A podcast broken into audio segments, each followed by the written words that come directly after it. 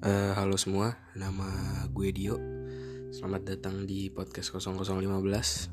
Eh, gue cuma mau kenalin eh, podcast ini terdiri dari lima orang.